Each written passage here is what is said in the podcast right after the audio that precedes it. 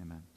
Church, let's grab our Bibles. We're in Revelation chapter 19 this morning. We're going to look at chapter 19, verses 6 all the way through verse 9. So let's go ahead and stand up for the reading of God's Word as we acknowledge that God's Word is inspired, it is inerrant, it is the infallible Word of the true and living God.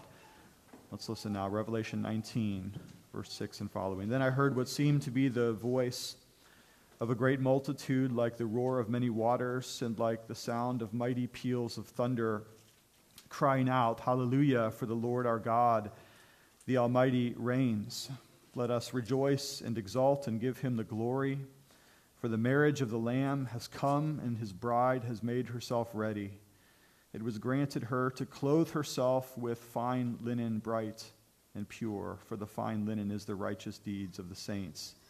And the angel said to me, Write this Blessed are those who are invited to the marriage supper of the Lamb. And he said to me, These are the true words of God. Here ends the reading. You may be seated. Well, the, uh, the Everhard house is in full wedding preparation mode. You've probably heard the good news that my oldest, Soraya, is engaged to be married next June. Um, I have to tell you, we are thrilled about this. We love Tom, he's a wonderful young man.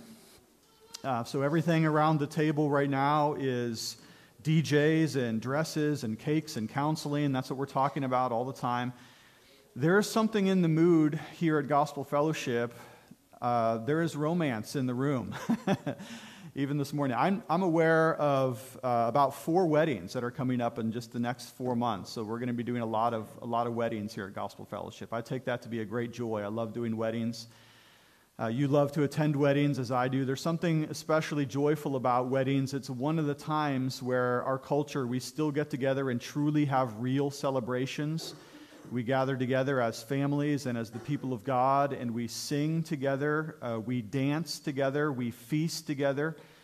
We have uh, ceremony. It's a wonderful time. There's something very beautiful about a wedding, and it is, of course, this. And even, even those who don't know Christ, they long to look into this great mystery of what happens at a wedding uh, ceremony. It is really, if you think about it, an enacted parable of the love of Christ and his bride. That's what we're doing when we do a wedding.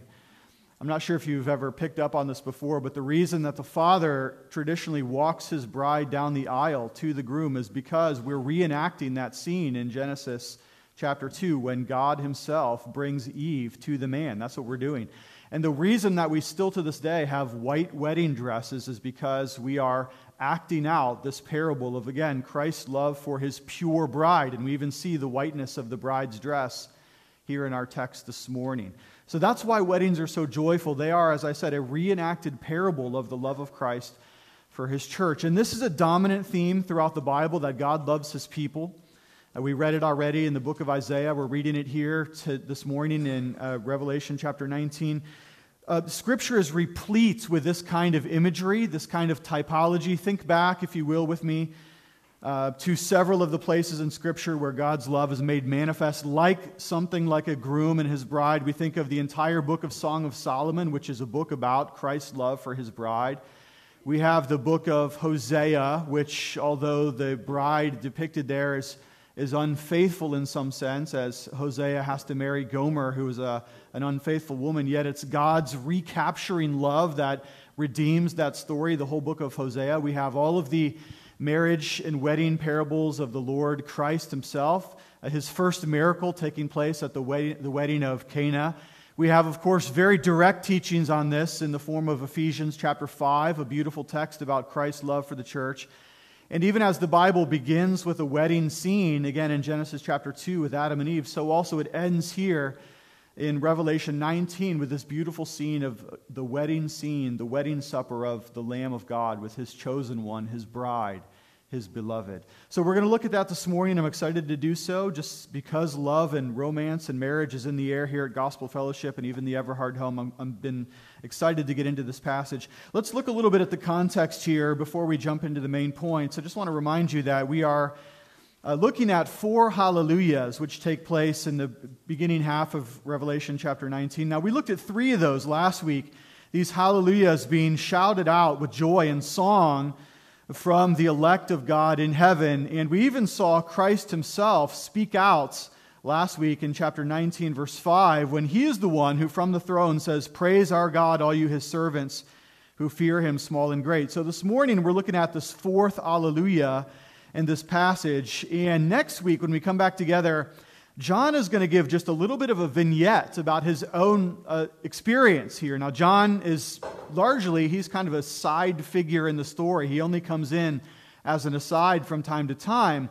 Much of the book of Revelation is what he sees and hears, respective to the judgment of God and Christ coming again, as well as the suffering of the church even in this age. But notice here that uh, next week we're going to see this little vignette about how John himself almost makes a very big mistake, but we're going to get there when we get there. Pastor David is going to cover that next week, Lord willing. But even in chapter 19, we still have a, quite a bit of work to do as uh, following after that, we're going to see the rider on the white horse, another depiction of the return of Christ. And then, then uh, it only gets more wonderful from there, as in chapter 20, we're going to be looking at that very controverted passage related to the thousand years, the millennial text. We'll have a lot to say about that. And then we just continue to look into the joys and beauties of heaven itself in chapter 21 and chapter 22. So that's where we're going in the next few weeks. This morning, though, we're going to look at this wedding supper of the Lamb. I have three things to say to you this morning by way of observation on this text. Number one, we're going to be looking at the joy of this wedding ceremony. Number two, we're going to look at the parties uh, pertaining to in this wedding. And then third, we're going to consider the invitations to the wedding itself. And I'll, I will be, I, I hope, uh, issue, issuing to you an invitation to this very wedding supper itself at the close of the message. So, Bible's open. Let's work through this together. Revelation 19. First of all, let's observe in verse 6 the joy of the wedding. The joy of the wedding. Again, verse 6. Then I heard what seemed to be the voice of a great multitude, like the roar of many waters and like the sound of mighty peals of thunder, crying out, Hallelujah! For the Lord our God, the Almighty, reigns. Let us rejoice and exult and give him the glory. So, uh, as I've mentioned, the first half of 19 is largely auditory revelations. These are things that John hears, which is why he's hearing with his ears, or at least the ears of his mind. He's hearing these alleluias, he's hearing these songs. Uh, the second portion, of course, in 19, he's going to see things in the return of Christ on uh, the rider of the, the white horse here. But, but here is something he hears, and it's a rather loud sound that he hears on this occasion. Notice that he says, What does he say it sounds like? He says, Well, it's like something like mighty waters or many waters, and like the sound of a mighty peals of thunder. Now, that's kind of a, an auditory image that he refers to several times in the book. Three times he talks about the sound of mighty waters. Uh, five times he compares things to the peals of mighty thunder. Now, when I was a child, one of the loudest noises I ever heard was the peal of thunder. I remember the day I was probably five, six, seven years old, and we were over at my cousin's house, and a lightning bolt hits a huge oak tree that was probably just 30 or so feet from the house. And as a child, I remember it was the loudest sound I've ever heard in my entire life. And it was so loud when the lightning hit that oak tree that it, the, the house literally shook. And as a five, six, seven year old kid, I felt like my feet actually came off of the ground. And I'm pretty sure that they actually did. I still feel that. We went outside to see what had happened.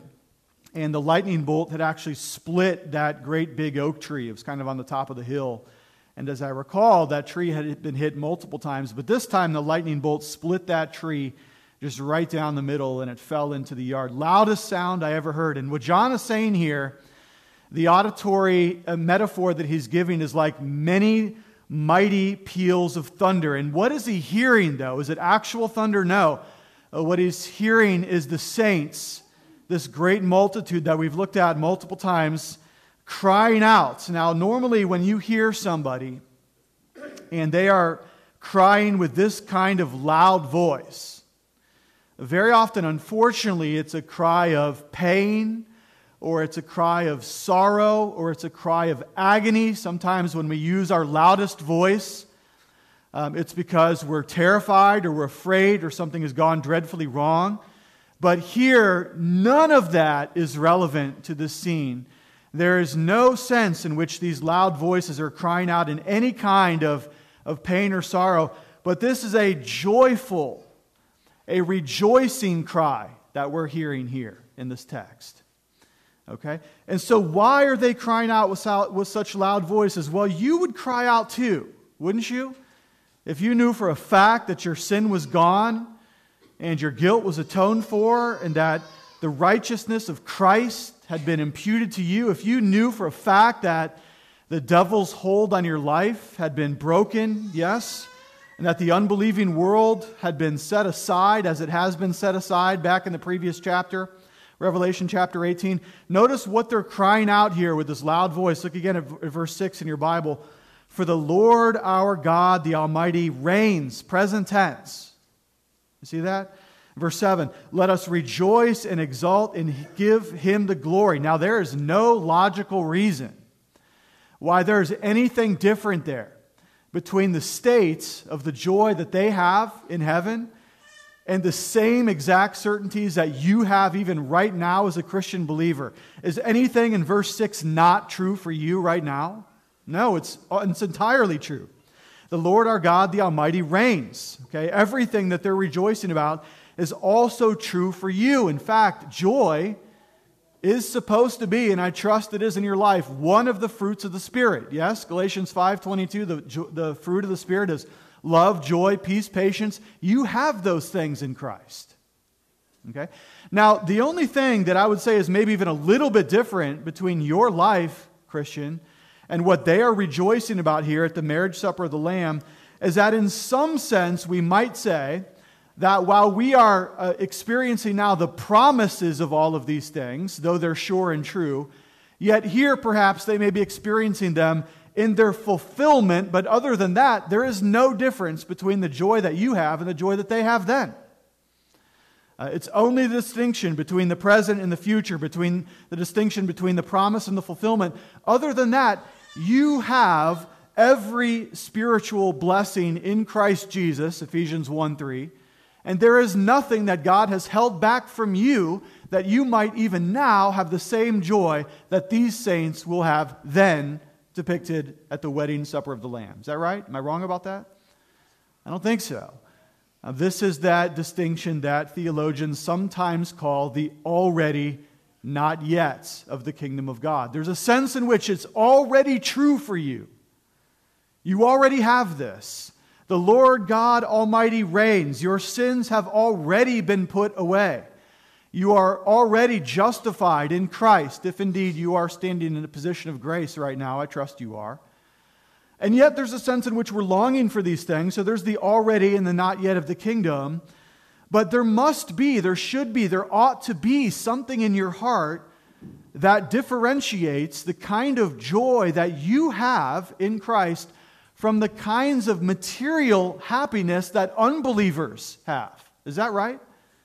Do you have a different category of joy than the unbelievers? I, I certainly hope you do. I certainly trust that that's true for you, and we've talked about this before. But what is the difference then between joy and happiness. Do you know? Well, sometimes we use the words interchangeably, and so I wouldn't be offended if somebody interposed the word joy and they meant happiness or something like that. But what is the difference between joy and happiness? Well, happiness is, of course, circumstantial. Happiness is the joy of the unbelievers. Uh, happiness is that which is had or obtained because circumstances are right for you, all things in the world at the given moment. But what's the problem with happiness? Well, Sometimes it dissipates very quickly, doesn't it? Uh, the world has a different kind of happiness. If you look out and you see happy people in your life, you have to ask, well, what's the source of that? Is it eternal? Is it temporary? Is it circumstantial? Is your happiness built on, on uh, things or possessions or sex or wine or, or parties or anything like that? Well, if it is, then it can easily be taken away from you very, very quickly. But if your joy, and joy I think is that which is eternal, if your joy is rooted in the gospel itself, if your joy is in things like salvation and peace and worship and the unity that we have in Christ, then that is something that cannot be wrenched from your Holy Spirit fingers because what you have is a lasting kind of joy. And so, yes, there better be. There had better be a categor- categorically distinct kind of joy that we're experiencing as Christians, again, from the temporary happiness of the things of this world. Now, does that mean that every Christian should be joyful? Well, well, yeah, it probably should. But that doesn't mean that you're supposed to be glib and just kind of like superficially superficially emotionally happy all the time. It doesn't really work that way. You know why? Because this world is filled with pain, and we all know that. Um, we, we, we mentioned just a moment ago in our pastoral prayer about a family here in our area goes to one of our local schools that just lost their son in a tragic accident. Some of you know the circumstances of this story that I'm telling you. Uh, this world is a world that is filled with deep pain and real sorrows. And I don't want anything that I say this morning to, to just try to gloss over that. There's real pain in this world. And so, what we're looking for in Christ is not some kind of sustainable circumstantial happiness, because I'm sorry to tell you that that's not really realistic in this life. There are, there are real pains, heart level agonies. Right? And so, I'm not asking anybody to fake it here in terms of your emotional state. You don't have to do that as a believer, praise God. But there is something real about the eternal kinds of joy that we have here in Christ. And it's only too sorry that so many Christians, what do they do? They walk around grumpy and filled with anxiety all the time. There's something wrong with that. Like, again, I'm not asking you to fake it. I'm not ever asking you to fake your emotional state.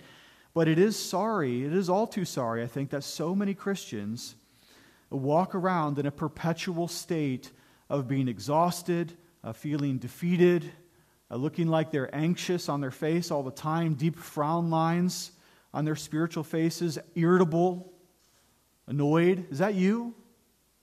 Shouldn't be. Like, again, it's it's not that we have happiness or joy all the time, but there should be some kind of a Christian default mode in which our hearts are set on the higher things that can't be taken away from us, even in our deepest sense of loss.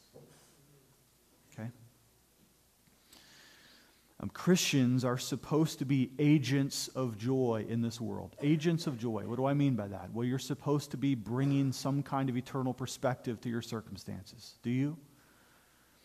agents of joy. The unsaved, I think, might take the gospel more seriously if we were more serious about our joy. Just run a hypothetical with me for a moment. Just entertain this thought. If, if you were, if you had 20% more joy in your life, just 20% more joy, do you think that would make a difference in the way that you come off to people around you? Is that possible? if you, if you had 20% more just understanding of the eternal joys that we have experienced here in Revelation 19, would that make a difference in the way that people perceive you in your natural relationships with others? I think it would. Listen to this verse from 1 Peter 3:15. Now you probably know this, but let me drive this home. Peter says, But in your hearts, honor Christ the Lord as holy, always being prepared to make a defense to anyone who asks you for the reason for the hope that is in you. Yet do this with gentleness and respect. Did you hear what he just said? Okay. There, there's an expectation that people would look at your life and actually come to you and ask you for the reason of the hope that you have. Question Has that ever happened to you once?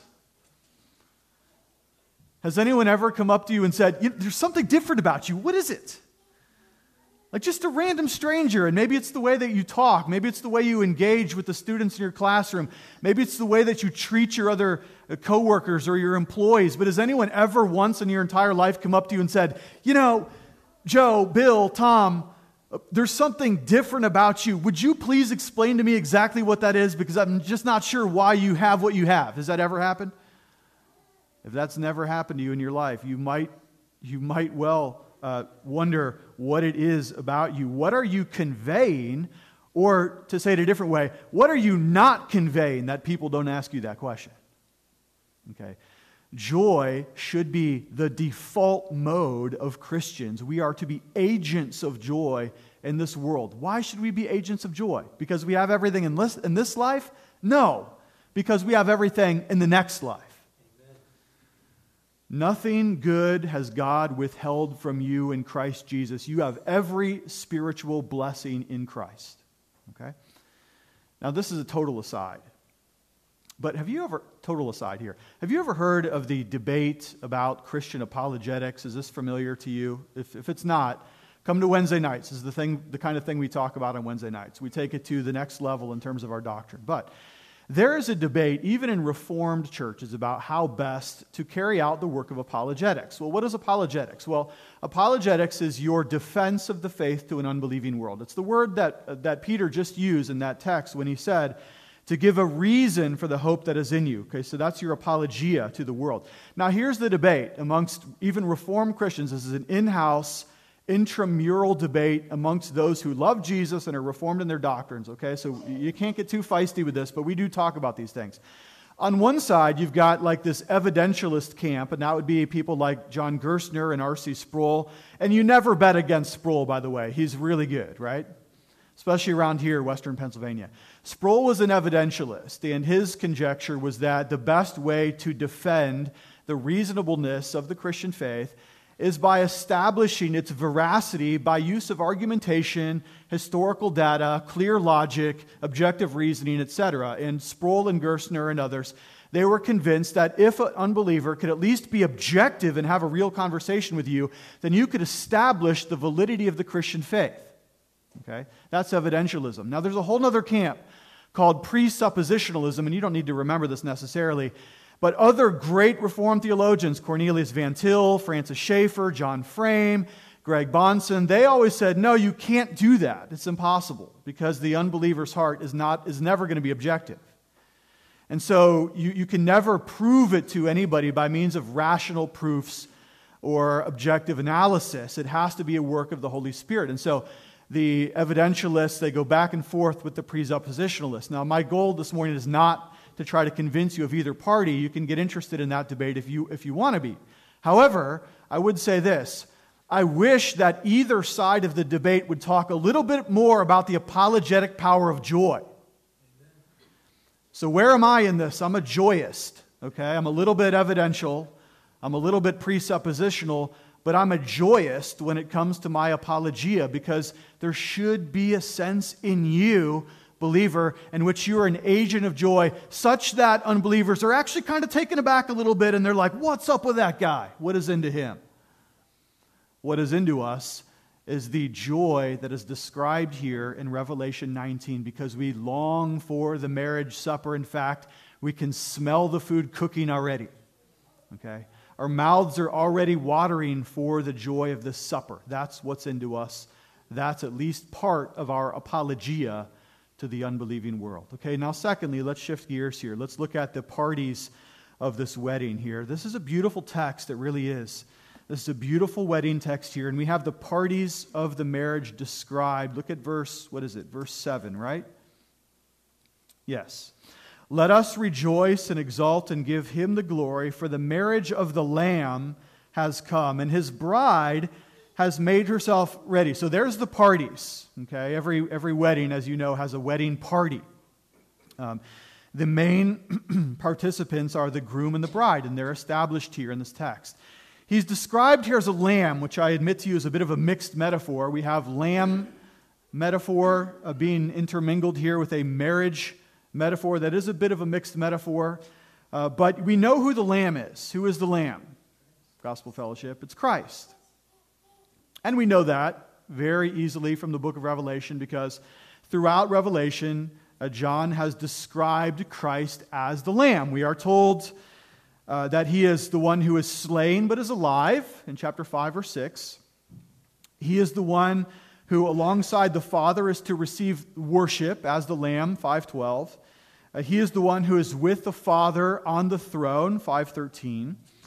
He is the one whose blood has been shed for the saints, 712. He is the enemy of Satan, 1714. And there's many such expressions in the book of Revelation related to the Lamb. Now, the bride, the bride, is actually really kind of introduced here in this text, okay?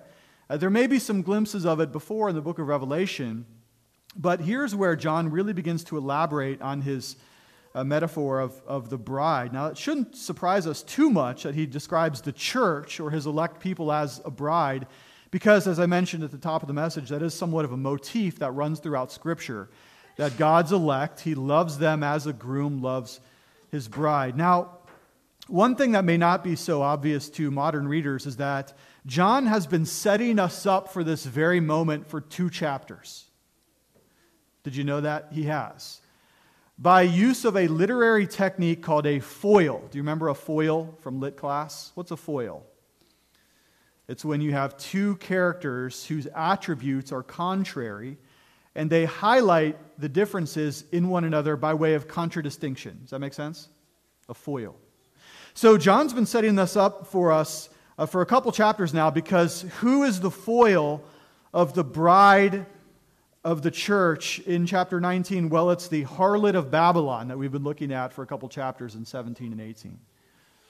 Okay, so all of this time, John has been preparing us for this aha moment where the prostitute of Babylon is switched out. In other words, as a foil with opposite attributes, now the bride is brought to the fore and she has everything that the prostitute did not, which is why she's way more glorious. Okay?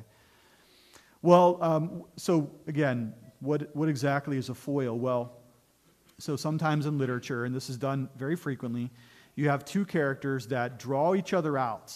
Let me give you a couple examples. So, if you're familiar with Huckleberry Finn and Tom Sawyer, those two characters are foils of each other. They're not enemies, they don't have to be enemies. It's just two characters with very different attributes. You may remember Romeo and Juliet, reading that in high school class, and that is one of Shakespeare's most uh, predominant motifs in Romeo and Juliet is the use of foil. Every single character, for the most part, has a foil. So uh, Romeo, uh, he is, he is uh, Romeo is foiled by Paris. Juliet is foiled by Rosalind and you have uh, Benvolio and Tybalt, and on and on it goes. Even the house of Capulet and Montague, they're really foils of each other. The whole thing is set up. And so John has been preparing us for this moment now for a couple different chapters. How is the bride a, a foil of the harlot? Well, let's just think about it. Harlots, what? They never really love, they only use. Okay? By definition, prostitute. Right? The bride, though, she's actually in a state of adoration and love with her groom. So we have that by way of foil.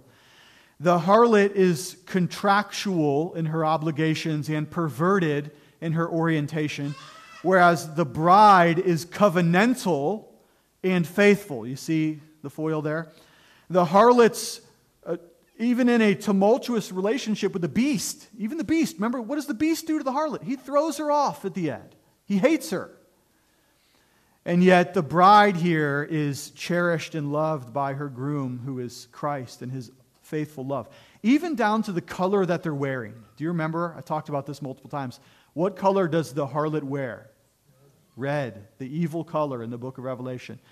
What color, Gospel Fellowship, does the bride wear in the wedding of the Lamb? What does she wear? Of course, she wears white.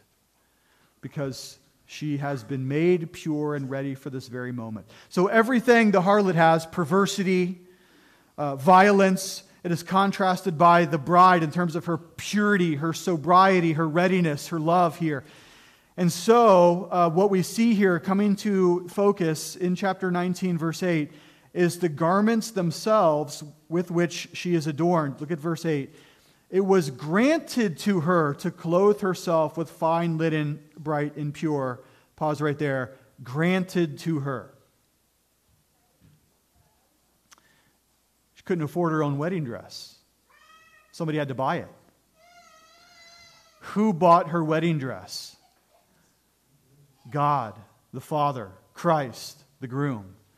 This is a wedding dress that she would not be able to afford herself. It is, again, granted to her to clothe herself with fine linen, bright and pure. Now, in most weddings today, uh, many of the costs of the wedding are supplied, of course, by the father of the groom as well as the, the father of the bride. This is how our tradition goes. And there are certain expectations on either side. We're figuring all this out, the Everhards are, working it out with the stars.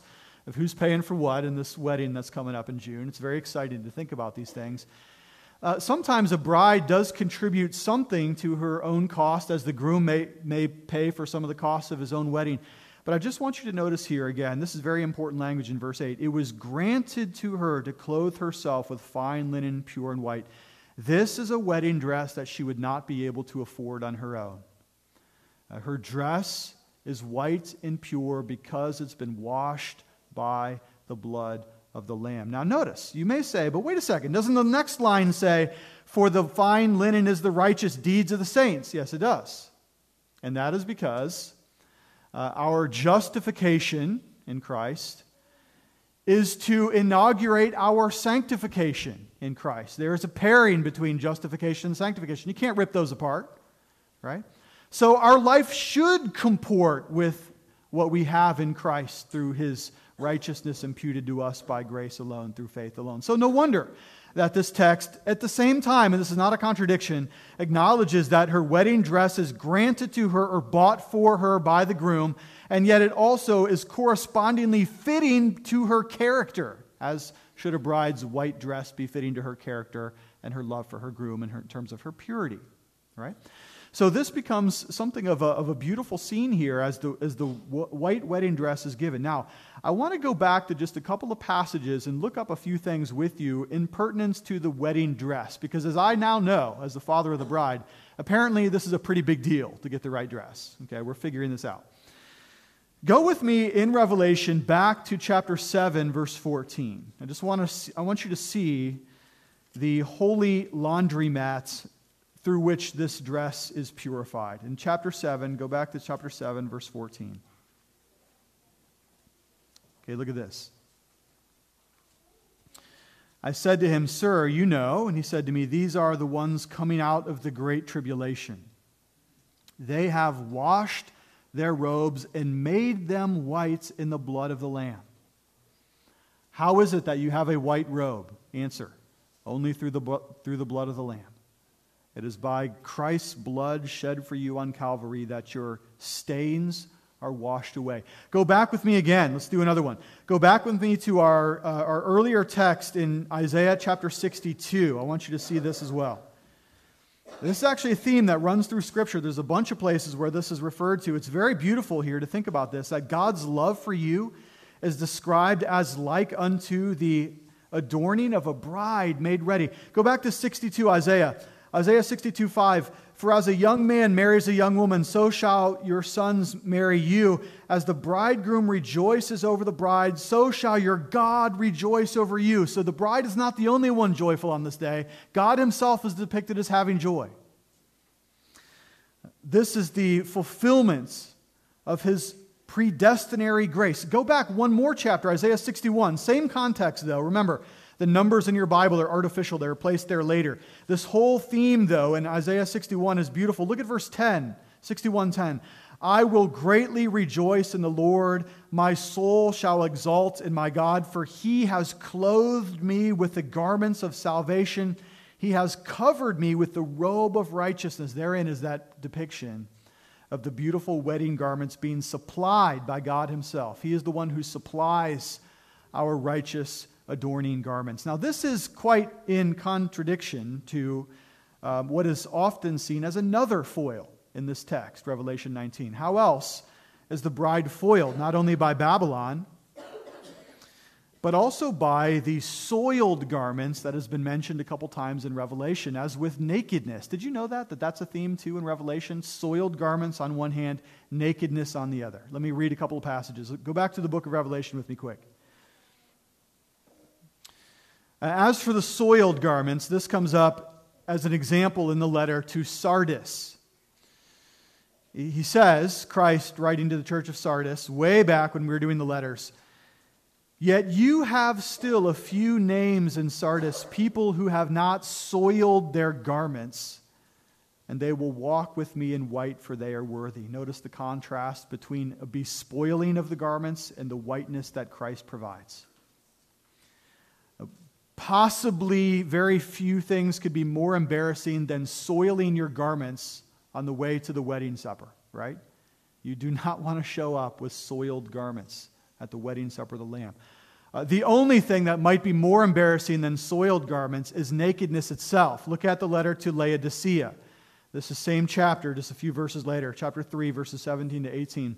For I say to you, I am rich. This is Christ writing to this church. I have prospered and I need nothing, not realizing that you are wretched, pitiable, poor, blind, and naked. I counsel you to buy from me gold refined by fire, so that you may be rich with white garments, so that you may clothe yourself, and the shame of your nakedness may not be seen, and salve to anoint your eyes, so that you may see.